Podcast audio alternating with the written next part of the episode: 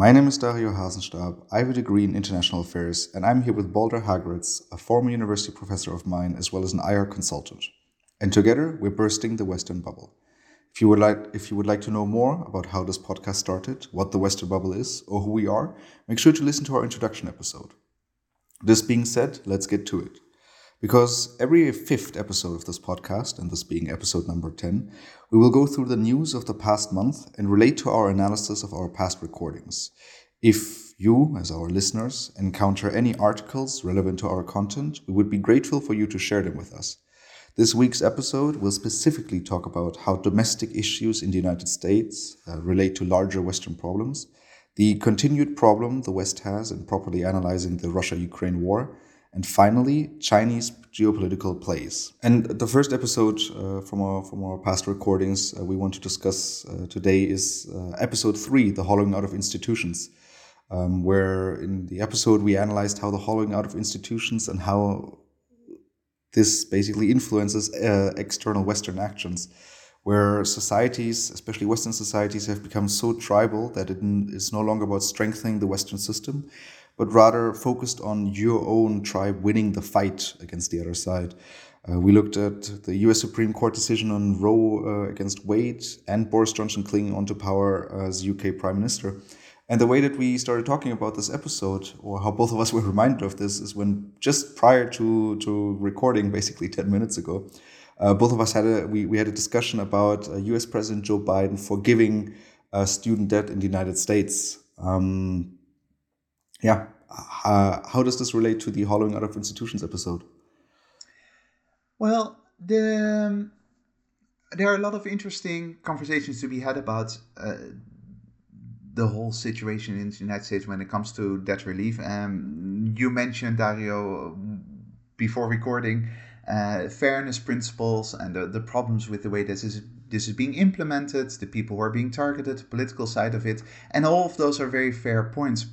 However, if you take a step back, the bigger question is how is it possible that a country that has had such a successful past 100 years and we talked about this in the other episode on uh, episode 6 and 7 if I or if I recall correctly on the United States that has been so successful in developing its economy, developing its intellectual base that we're now in a situation that in order for you to get some proper education, you actually get indebted, right? Uh, so beyond the question of whether Biden's plan is actually the right plan or not, and um, you argue that there are lots of problems with it, and I would wholeheartedly agree. From an IR perspective, the very observation that we look at the United States, the richest country in the world, and we see a whole generation being burdened by crippling debt something went horribly wrong in that society, right? And we've discussed the importance of if the West wants to be a model for the rest of the world to follow, they have to start at home first. And no country looks at the United States and says that is a method that we want to copy, where we have to uh, make people borrow hundreds of thousands of dollars in order to get some proper education. That is something going horribly wrong. And not just in one specific policy area, but slowly over time, step by step, from an evolutionary perspective, sliding down a hill. Exactly. So it, it relates back to the theme that we mentioned, uh, as, you, as, as, you just pointed to in episode six and seven, the rise and fall of US foreign policy, where at, uh, when it came to the rise of US foreign policy, the United States became this beacon of development and this example for everyone else in the world. And then during the fall, we're now looking at the United States as a country that no longer uh, seems to serve as an example. And I think that apart from the from the discussion whether we agree with uh, with the relief of this debt or not, it's it's right. I mean, I never had the feeling, oh, I would like to study in the United States. Um, I mean, firstly because way too expensive. I mean, yes, maybe you would receive the top education in the world, but at a price that I'm not sure in what I mean in what time period I would be able to to repay. It's and that's a huge huge difference simply from a intuitive sense uh, from perspective, just from a, a emotional emotional connection perspective, a huge difference with respect to generation ago, right? And I we mentioned this in the that podcast uh, episode as well on the United States that when I was a student, everyone wanted to go to the United States. So that has switched around very quickly. And that is not one or two policy initiatives that have gone wrong. It's not George W. Bush or Barack Obama or Donald Trump doing one or two things, making all of a sudden the United States becoming less attractive. It is a path of many decades that 25 years ago maybe wasn't as visible yet, but very much was there, and now has become completely visible of a society that is no longer able to manage its own internal affairs properly. And if that is the case, how can you ever pretend to be an example for the rest of the world? And this example of uh, of student debt, I mean, it's just a symptom of what we have discussed. Is one of the main main problems uh, with the hollowing out of institutions. Is the struggling middle class in general? Is that the foundation for a strong, prosperous uh, Western society is a strong middle class, and that the current middle class is further eroding by having to indebt itself in order to just, I would say, or I would even even argue, just to maintain its current economic status. You have to indebt yourself to go to university, to find a proper job, to be to continue to be part of the middle class. Exactly, and it is a matter of not realizing how society is decaying, right? It is not being able to look in the mirror as the United States. And by the way, when we say the United States, in many ways, we're also talking about Europe. The United States is more an extreme example, but Europe tends to follow the US in these kinds of historical patterns quite a bit, with a bit of a delay. Uh, it, it is, for example, in the case of the United States, saying 100 years ago, our success is based on not oppressing people through government. We're going to celebrate the individual, and we have this elegant capitalist market system to make that happen.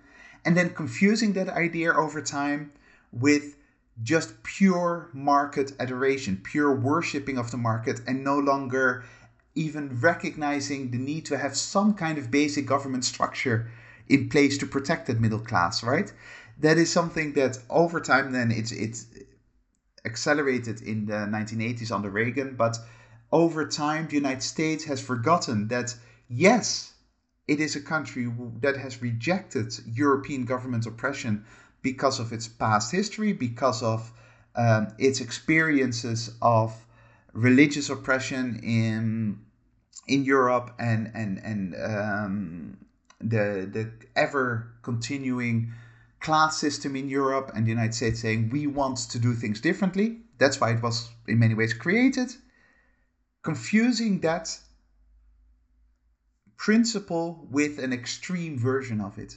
And that extreme version has meant that over time, the United States has completely given up on taking the government seriously, taking the very core principles, the very core institutions that are at the heart of any society seriously, not investing in those, and now you see a political pro, political environment that is crumbling and you see a middle class that no longer has the support mechanism necessary.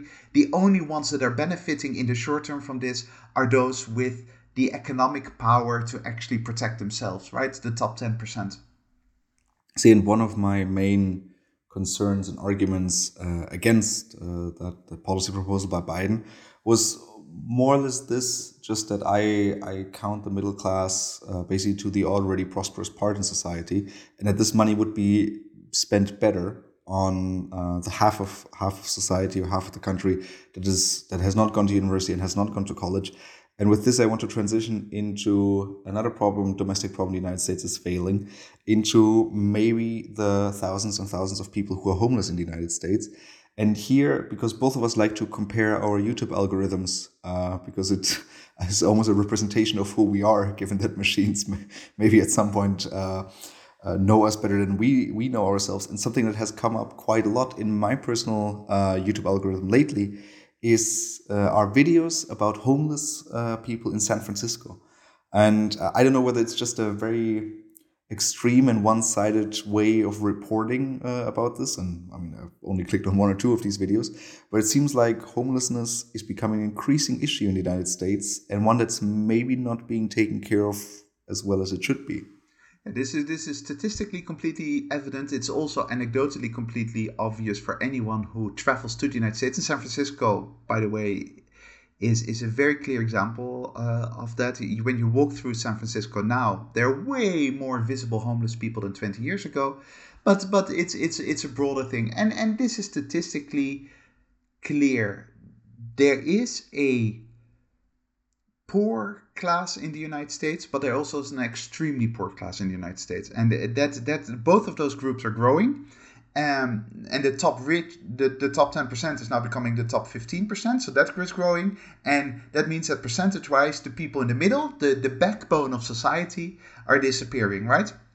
And that's why uh, the United States has much bigger problems than simply dealing with a specific uh, poverty challenge or anything like that. It is, it is, it goes to the very heart of what the United States wants to be. If it wants to be this thriving, prosperous nation, then it's not just about helping poor people, it is about having the backbone, the middle class strong again, right?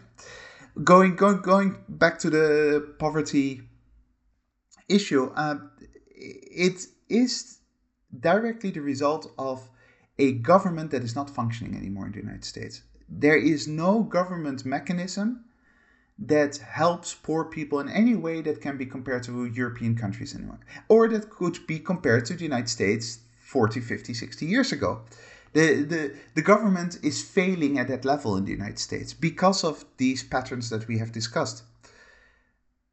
Without a properly functioning government apparatus, and you don't have to be a um, raving communist, you know, to, to argue this, uh, you cannot actually fulfill the basic moral duties that you as a society have. And surely avoiding homelessness is one of the core, core principles of any reasonable society, right? You, nobody can look around and say homelessness is is is everywhere, but we are a moral, righteous society. And and and without some kind of government apparatus, it's just not going to happen. You're not going to be able to deal with the homelessness issues. Why, why is there no government apparatus? Because of the lack of confidence in the government, because of a middle class that is no longer able to defend its interests through the government and is squeezing out of, of society. See, and not only do we observe um, a failing uh, part of the government, but also an active a process of undermining uh, the US government. And here I'm obviously transitioning to, to the next domestic issue we want to discuss and something that was very big in the news uh, about two weeks ago. It was when the FBI uh, raided uh, former President, US uh, President uh, Donald Trump's residency in Florida. I mean, for I, I don't think we should we should get into the specifics of why this happened. Um, I mean, we're not a podcast about U.S. domestic foreign about US domestic issues. Um, but it is another example of how, how institutions are undermined, of how there's a politicized process in an area of the government that shouldn't be politicized. Yeah, so this goes both ways. In many ways, Democrats and those critical of Trump have focused too much on the individual of Donald Trump, and, and the result of that is that Donald Trump has become the symbol for a large group of Americans to who stand who stands up against sort of the liberal establishment. And I think it's been a mistake to continuously go on and on about Donald Trump and how crazy he is and how um, how how horrible he is. TV shows. I mean, I, I used to love the Daily Show. I used to love all those uh, Stephen Colbert and people like that. I, I, I loved watching them but they became completely obsessed with Donald Trump, and the result of that is that it's Donald Trump is becoming much bigger than he should be. In a well-functioning society, what happened here, what what should have happened was this: Donald Trump, a not very good president, did something probably quite dodgy, something he shouldn't have done. He took secret documents home with him for whatever reasons we don't know. It doesn't really matter. The FBI investigates that FBI take some some some of those documents back with them. There will be a process. Maybe there will be a court case. Case closed. And and if Donald Trump is found guilty, then he will face some punishment. If he's not found guilty, not. That is the simple process that you want. Instead, the moment that the FBI raided Mar-a-Lago, you straight away get this political fight about whether the FBI is somehow biased and uh, on the side of the Democrats, anti Trump. And that is terrible, terrible news for a well functioning democracy. Because a well functioning democracy needs to understand that its institutions are neutral, that the FBI, the police, legal institutions are not on the side of any political party. And yet everything has become politicized. So rather than letting the FBI do its thing, it has now become a fight between Republicans and Democrats. And, and that's once again a sign of how poorly Western societies are doing at the moment. And this is exactly what I read out earlier uh, when I uh, summarized the, the, the episode on hollowing out of institutions. That it's no longer about strengthening the system, but rather on on focusing on, on your tribe winning the fight. But that is not just a, on behalf of the Republican Party that we should be critical here. Uh, it's the Democrats as well who make these kinds of mistakes and who who politicize all kinds of things that they shouldn't be politicizing. There should be some red lines that you don't cross, and yet they're being crossed. And moving on to another red line um, is that, uh, and, and this one flew past me in the news, uh, but you mentioned it uh, in, in our discussion before this episode, is that now the Supreme Court uh, is basically being questioned, where people are raising the thought that there should be term limits uh, introduced to the judges, right? And that's exactly the same pattern once again. And, and, and it's good now that after being critical of sort of the right side of American society, we can also be critical of the left side of um, American society. So we discussed Roe v. Wade in our podcast before, and the, the, the overturning and how bad that was as a step of the Supreme Court to not understand that beyond any specific choices it makes, it also needs to understand its own position and that its own position should be beyond reproach, right? Its own position is one of wise seat of judicial power that is neutral in every aspect and is there to protect American society. And Americans should be able to look at it like that.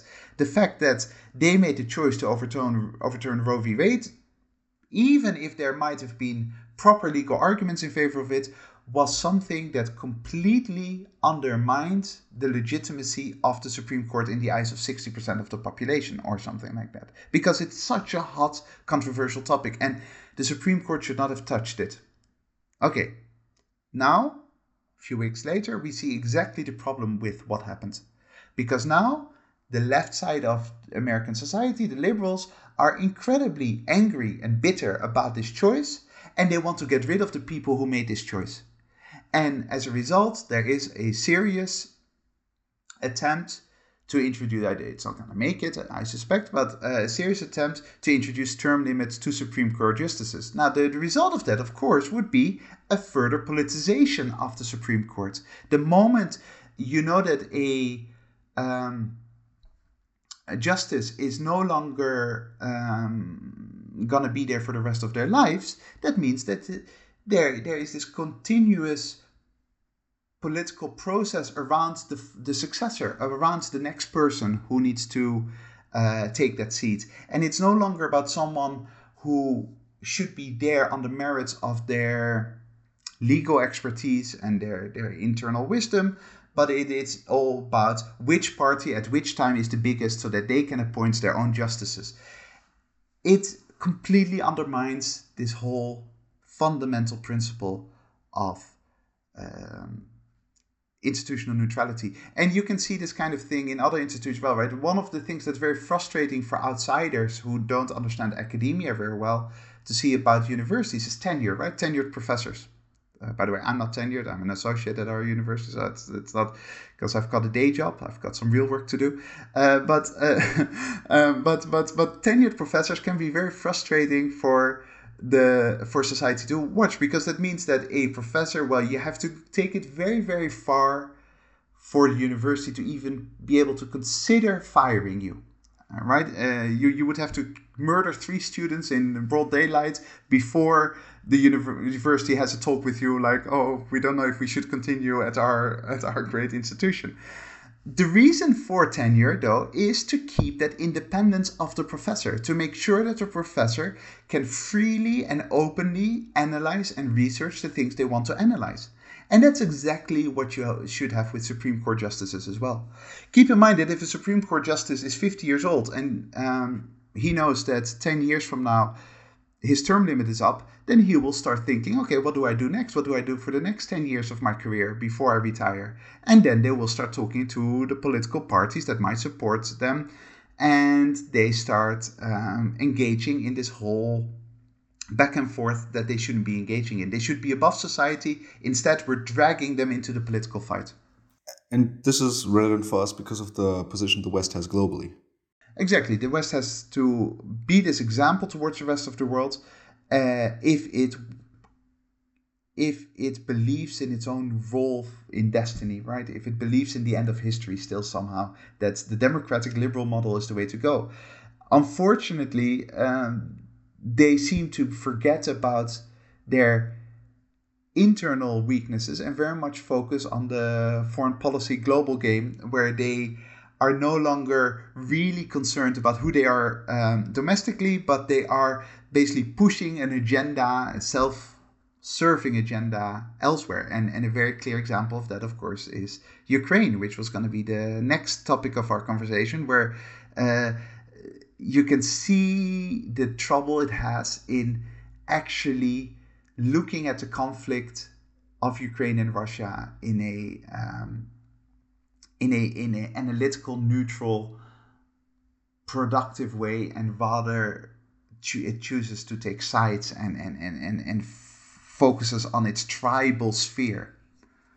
Exactly. Um, what a nice transition. Uh, yeah, towards towards the next episode we want to discuss. Uh, this is the very well, the very first. I mean, it's the it's the first episode, uh, but it's not the very first episode we recorded. That was the introduction episode. And here we spoke about, so in episode one, we spoke about Russia and Ukraine, um, where we basically discussed Ukraine and analyzed the West's attitudes and involvement regarding the war in Ukraine. We discussed specifically the differences uh, the, of in Western perception of Putin versus Zelensky, and most importantly, the damage that embracing one and demonizing the other can cause. Uh, the reason why, I mean, at least the the, the article that uh, kind of sparked my interest um, on on this on this very topic uh, last week, uh, I think it was published on Euronews. Um, but the title just said, "Did we grow tired of Ukraine uh, of the Ukraine war on TV and in newspapers?" I mean, to me, the Ukraine war became very repetitive after three weeks, when it was really just about looking, oh, here, there, they took a town, they retook a town, and so on. Yeah, analytically, analytically, there wasn't much interesting to observe anymore, right? From an from an analysis perspective, not from a moral perspective, because every day people are dying, homes are being destroyed, human suffering takes place, but that is not particularly challenging from an intellectual perspective. What in, what what should be our interest at this stage of the war is how do we bring it to an end, right? And that kind of analysis is completely lacking. No one is writing about what kind of success or at least mitigated failure, limited failure are we looking at in order to bring the violence to a close. Uh, and the reason for that is that that would involve us stepping out of our little bubble, Western bubble, and saying, okay, the, the, the, the, conflict in Ukraine will finish in a way that is not satisfactory to either party. And, and how much of this bubble is us constantly reading about this in the media? Um, because, I mean, again, it's all day long you read oh, the evil Russia bombed a school there, a hospital there, um, this and this many people died here. Uh, I mean, I it just uh, I mean the media has already made up its mind of who's the bad guy here. So is this influencing our thinking in how can we bring this to an end? Yeah, because if you have created this picture in your mind of good versus evil, which we clearly did, and we did that straight away. We did that already before the war started, by the way, with the help of people like Biden as well, who, who already pushed for this image like we are gonna stand together, united against an evil Putin. Um, then, then the analysis kind of stops and it just becomes a matter of defeating the enemy, defeating the bad guys. And the media is clearly in this tunnel still very much so but they will they're noticing that people are switching off. Now you mentioned this before uh, part of it is that intellectually there's not much interesting going on. It's a military exercise right now. It's about who's winning. And in the end you, know spoiler alerts no one is going to win this war completely there's no gun there's not going to be a brilliant Ukrainian victory and there's not going to be any brilliant Russian victory either. At the end, it's going to have to stop with both parties compromising in a certain way. Um, but the fact that our generation, um, our media, is not capable of analyzing it properly and just playing this this this this simplistic bubble game is an indication of our times. Um, you're also the generation before me. Um, you've got a bit of a, you know, your generation, not you specifically, uh, Dario. I would never say that about you, but uh, uh, your generation has a bit of an attention deficit disorder, right? It's it's your your your generation finds it very difficult to simply take a book and sit under a tree and read for a few hours without looking at uh, at their phones. And and the result of that is that the media uh, in order to keep this war alive is uh, needs to sort of talk about human interest stories about victims but they cannot actually do the proper in-depth thinking that is required because consumers of media are just not interested in that anymore they need to they're moving on they they after a few weeks after a few months they they're looking for the next big story and this is a very common pattern in general with respect to foreign policy, but it's getting worse and worse, right? So foreign policy is typically one of those things that people are very excited about for a short period of time. Any war, any kind of economic um, struggle that's that happens globally is interesting for a short period of time. But after a while, when the people don't see the direct consequences in their daily lives, they move on from there. I An example of this are, well, I mean, the, the first that comes to my mind is the war in Syria um, it's I and, and here you would think that attention attention would be on there a little bit longer because people felt the effect through the, the refugee movements afterwards, but very quickly became about the refugees here and no longer about the, the problem in Syria. Then the war in Afghanistan is, is an example. Uh, you said that now we focus more and more on individual uh, stories that, that happen within the Ukraine war. And one an example of one of these individual stories uh, was the murder of um, Daria Dugina, um, the daughter of a Russian nationalist uh, who died in a car explosion. Um, and I mean, so how is this an example of individual stories being put on the cover and this distracting from a conversation, from a bigger picture conversation? How could this be solved? Well, in general, with these kinds of uh, topics is that you want people to be able to relate to emotionally relate to the news and how do you relate to the news emotionally by humanizing it right by giving it a human face this specific example though is very interesting for different reasons because this was the murder the attempted murder of alexander dugin uh, who is a ultra nationalist as you said in the end at least as far as we think we think what happened is that he was the target and he, and she got in his car and she got murdered instead. Um, but she wasn't the actual target. And what you notice here in the media, uh, Western media bubble, is that they didn't know how to actually cover it because it's a really interesting story for them to cover in itself, but it is one in which possibly Ukrainian intelligence agencies are involved. That's at least what Russia claims. Russian uh, officials have, have claimed that. We don't know if that's the case, but it is clear that this is about a Russian person being the victim of violence very likely related to Ukraine. And that is something that Western media finds very difficult to cover because do you make them into this human victim, which they should, because she, regardless of what kind of person she was, And her, regardless of the personality of her father, she is the victim of a brutal assassination, brutal murder. Do you cover it as such, or do you cover it more from a perspective of, oh, who did it, um, who is behind it? Uh, is uh, what is the what is the political philosophy of her father? What is her political philosophy? And that is what the, the Western media try to do, right? Rather than giving it the personal attention that it would usually give it. For example, if the daughter of a Ukrainian politician had been killed in a car explosion, then it would have been a completely different story. Straight away, the narrative would have been young woman died in her prime uh, as a result of Russian aggression. But now, the Western media can't do that because it doesn't fit into their narrative. So they have to find a different angle, and they really struggled with it. And you had this real debates. Uh, some articles argued that her father, Alexander Dugin, Dugin was actually uh, very critical of Putin, and so thereby, through implication, suggesting that it was the Russian government that actually assassinated her um, and wanted to kill him. Uh, others were saying, "Well, no, it's obvious that she." Um, uh, she, she, she's part of Putin's inner circle, and he's part of uh, Putin's inner circle. Uh, but we don't really know if this is a political, politically motivated act internally within Moscow or whether it actually is done by outsiders, i.e., Ukrainians.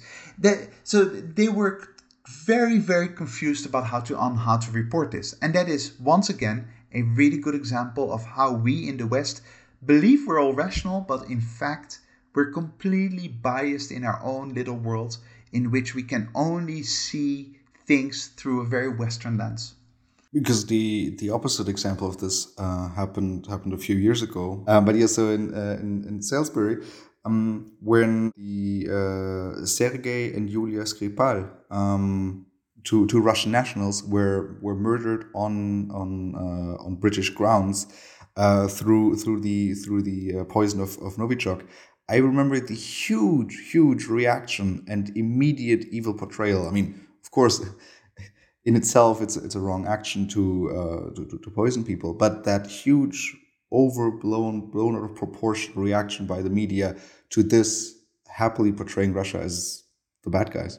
Yeah, it, this is something that was very nicely feeding into the existing narrative. It really helps us if the people that we label as bad guys actually do bad things. That makes our lives really, really easy. And it is comforting to know that we were right. That so if you're an anti-Trump support, uh, an anti-Trump person, and you see Trump being a complete idiot, then that is very comforting to you because it reassures you that your analysis at the beginning was correct. If you see Vladimir Putin doing something evil, that is wonderful for you because that allows you to actually find comfort in knowing who is right and who is wrong in the world. But if you see Zelensky or Ukrainians or some other person that you've labeled as good um, do something evil or something that we reject morally, then we've got a real problem. And then our, our psyche doesn't like that. We, we, we have a very confused reaction typically. So the case of uh, Salisbury was very clearly one of it being a source of confirmation about our worldview. The case of Dugina was one that confuses our worldview. Who and we're desperately hoping that somehow it turns out that Putin was the one behind the the, the car explosion, the car bomb. Because if it turns out to be Ukrainian uh, intelligence agencies, then that ruins our picture of simplistic picture of good versus evil, the white hats versus the black hats. And someone who's very much, um, I want to say, fallen victim to to this way of thinking uh, originally used to be Boris Johnson, who very much thrived on the Russian invasion of Ukraine uh, because he could portray himself as this wartime prime minister, but his soon to be most likely uh, replacement, Liz Truss, um, seems to seems to go into similar directions, right? Uh, who's very much embracing this narrative uh, on on Russia, or possibly even worse, she doesn't seem to have any filter in in her brain about the superiority of the Western model, and uh, she even had to when when Ukraine when when the war started when Russia invaded Ukraine at the beginning, she as foreign secretary actually put out a statement saying that she and the government would very much encourage British people to take up arms, fly to Ukraine, and start fighting Russians. And even for Boris Johnson, that was a step too far, and he had to pull her back. And they had to uh, have a release, uh, press release stating that the the words by Liz Truss had been taken out of context and, and badly understood, and blah blah blah blah. Liz Truss is a die-hard hawk when it comes to foreign policy with respect to um, the West versus versus the rest and specifically with respect to Ukraine. And that is a real problem. As we said before, if you're looking, and everyone should be doing this, if you're looking to find a way to end the violence in Ukraine, to end the bloodshed, to end the suffering of people, then you cannot be on a moral high horse. You cannot go and say, uh, we will not stop until Russia has been defeated and Crimea is Ukrainian again. Because, newsflash, that's never going to happen. And that is not the way to bring peace or stability to these two countries. Uh, Liz Truss is more hawkish than Zelensky, and you know that is bad news for foreign policy uh, if you're British or if you're European. Now, one thing that Liz Truss also has is this this this sincere apparent belief in good versus evil, sort of a simplistic mind, if I might say so, of saying we're the good guys, they're the bad guys. And this has been more and more pronounced in foreign policy overall, right? The Liz Truss is a extreme example of this, but the neoconservatives, the ones that we've mentioned before when we talked about the United States, made this gigantic error as well. They were they went into the war in Iraq in 2003 and afterward and then the global war on terror believing that they were obviously the good guys. And i said before white hats versus bad, uh, black hats. That's not a coincidence because that's the, the the old westerns the american westerns where the good guy would always be wearing a white hat and the bad guy would always be wearing a black hat. Uh, and who was a great, great um, fan of those kinds of films, Leo Strauss, the, the, the, the father of neoconservatism. And so it's that, that movement that has sort of introduced the acceptance that the West somehow is validated in everything that they do because they are the good guys. And someone like Liz Truss doesn't have the intellectual. Mm, capacity to really fully comprehend what she's doing, but she's the product of that process over many decades.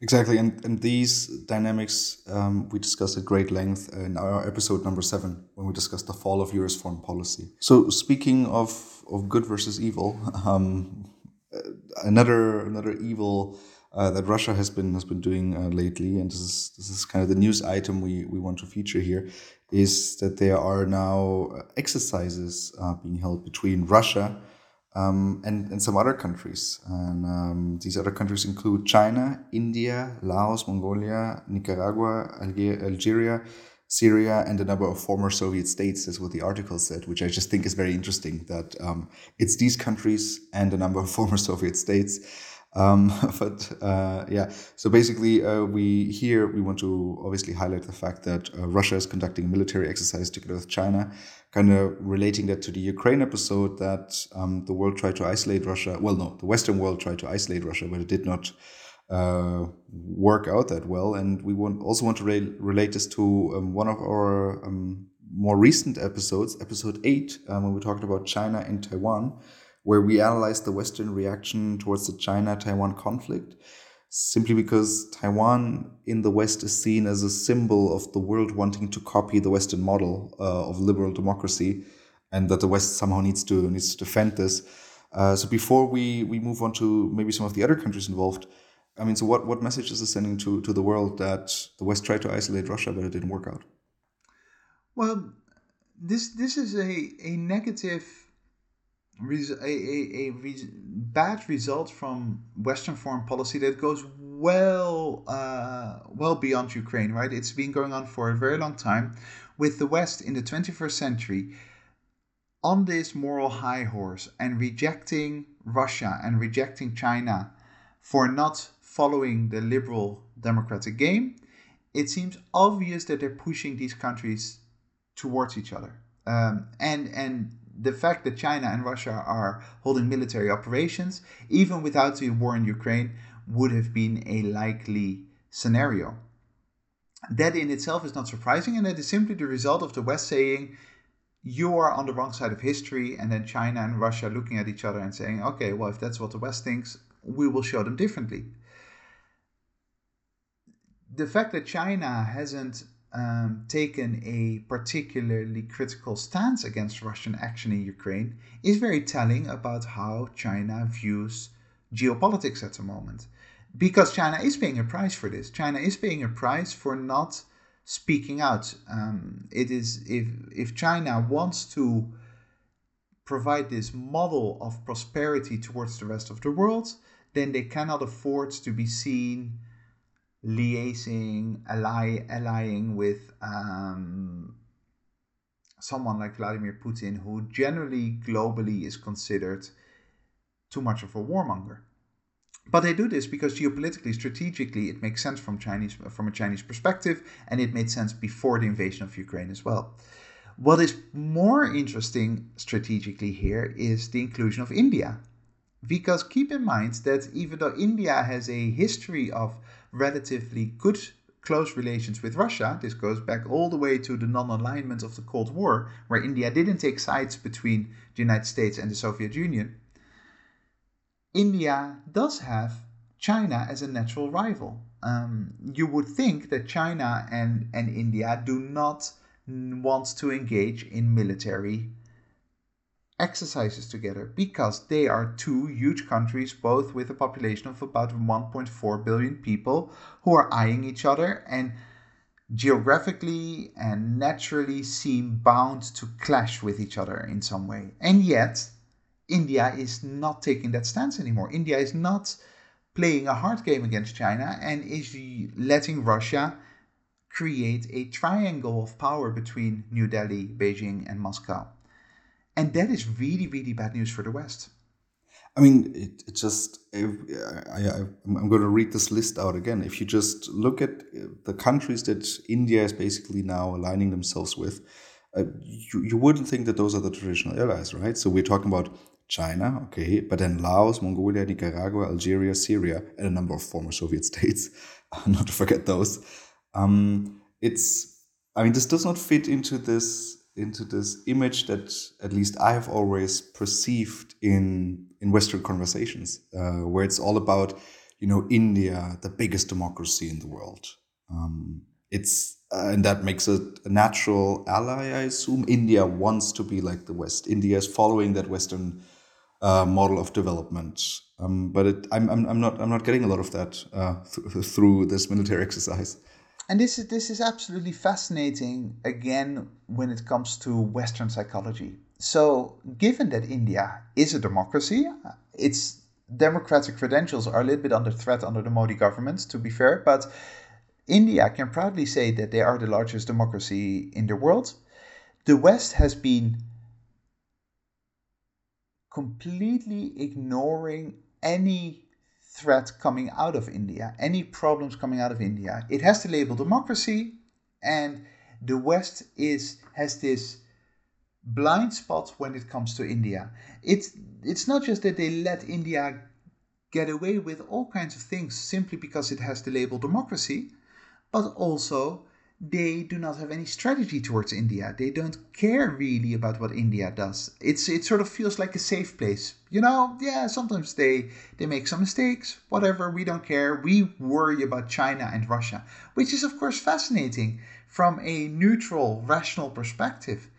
That if you're strategically concerned about the world order in the 21st century, India should be one of your main main concerns.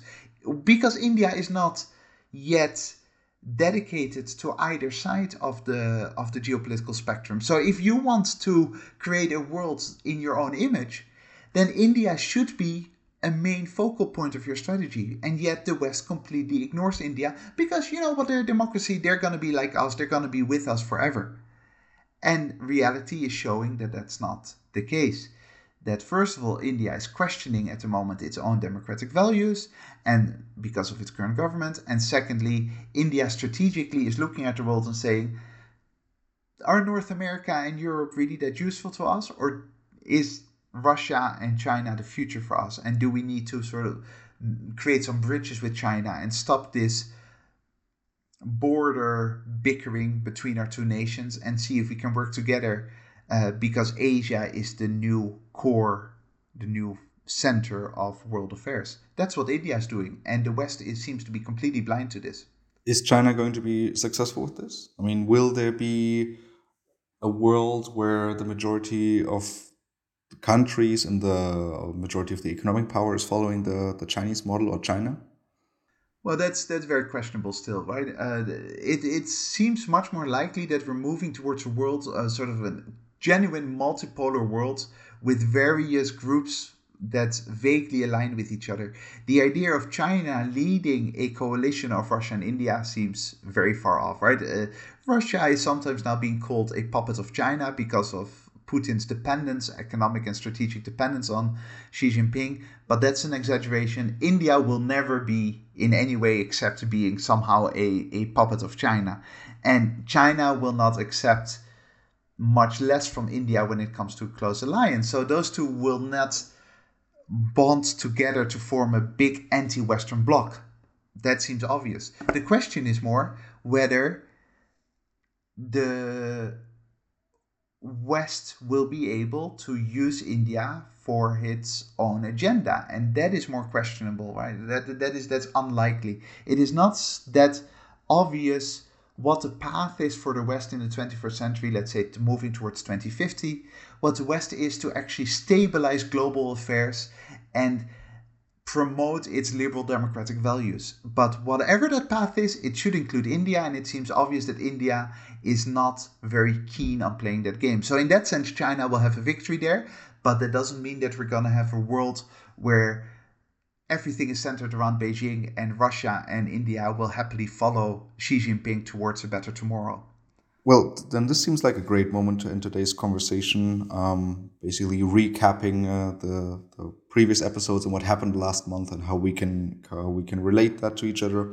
If you have any questions, comments, or regards, make sure to send us an email to jhasenstab at reichgroup.org, and we will try to incorporate them in our following episodes. Thank you very much to the listeners for joining us today. Make sure to join us again next week when we burst the Western bubble. That is it from my side. Balder, which closing quote did you bring for us today?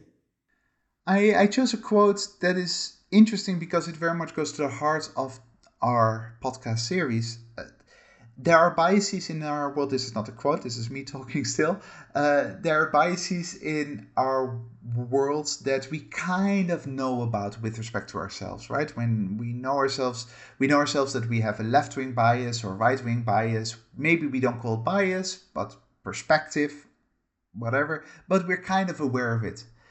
But the Western bubble that we're analyzing is actually much deeper than that. Is something that is uh, not something that people walking down the streets of Berlin or New York actually ever think about. The the the, the bubble of living in a liberal democracy. And for that, I chose a quote by the great late um, Justice Ruth Bader Ginsburg, who unfortunately passed away two years ago. Unconscious bias is one of the hardest things to get at.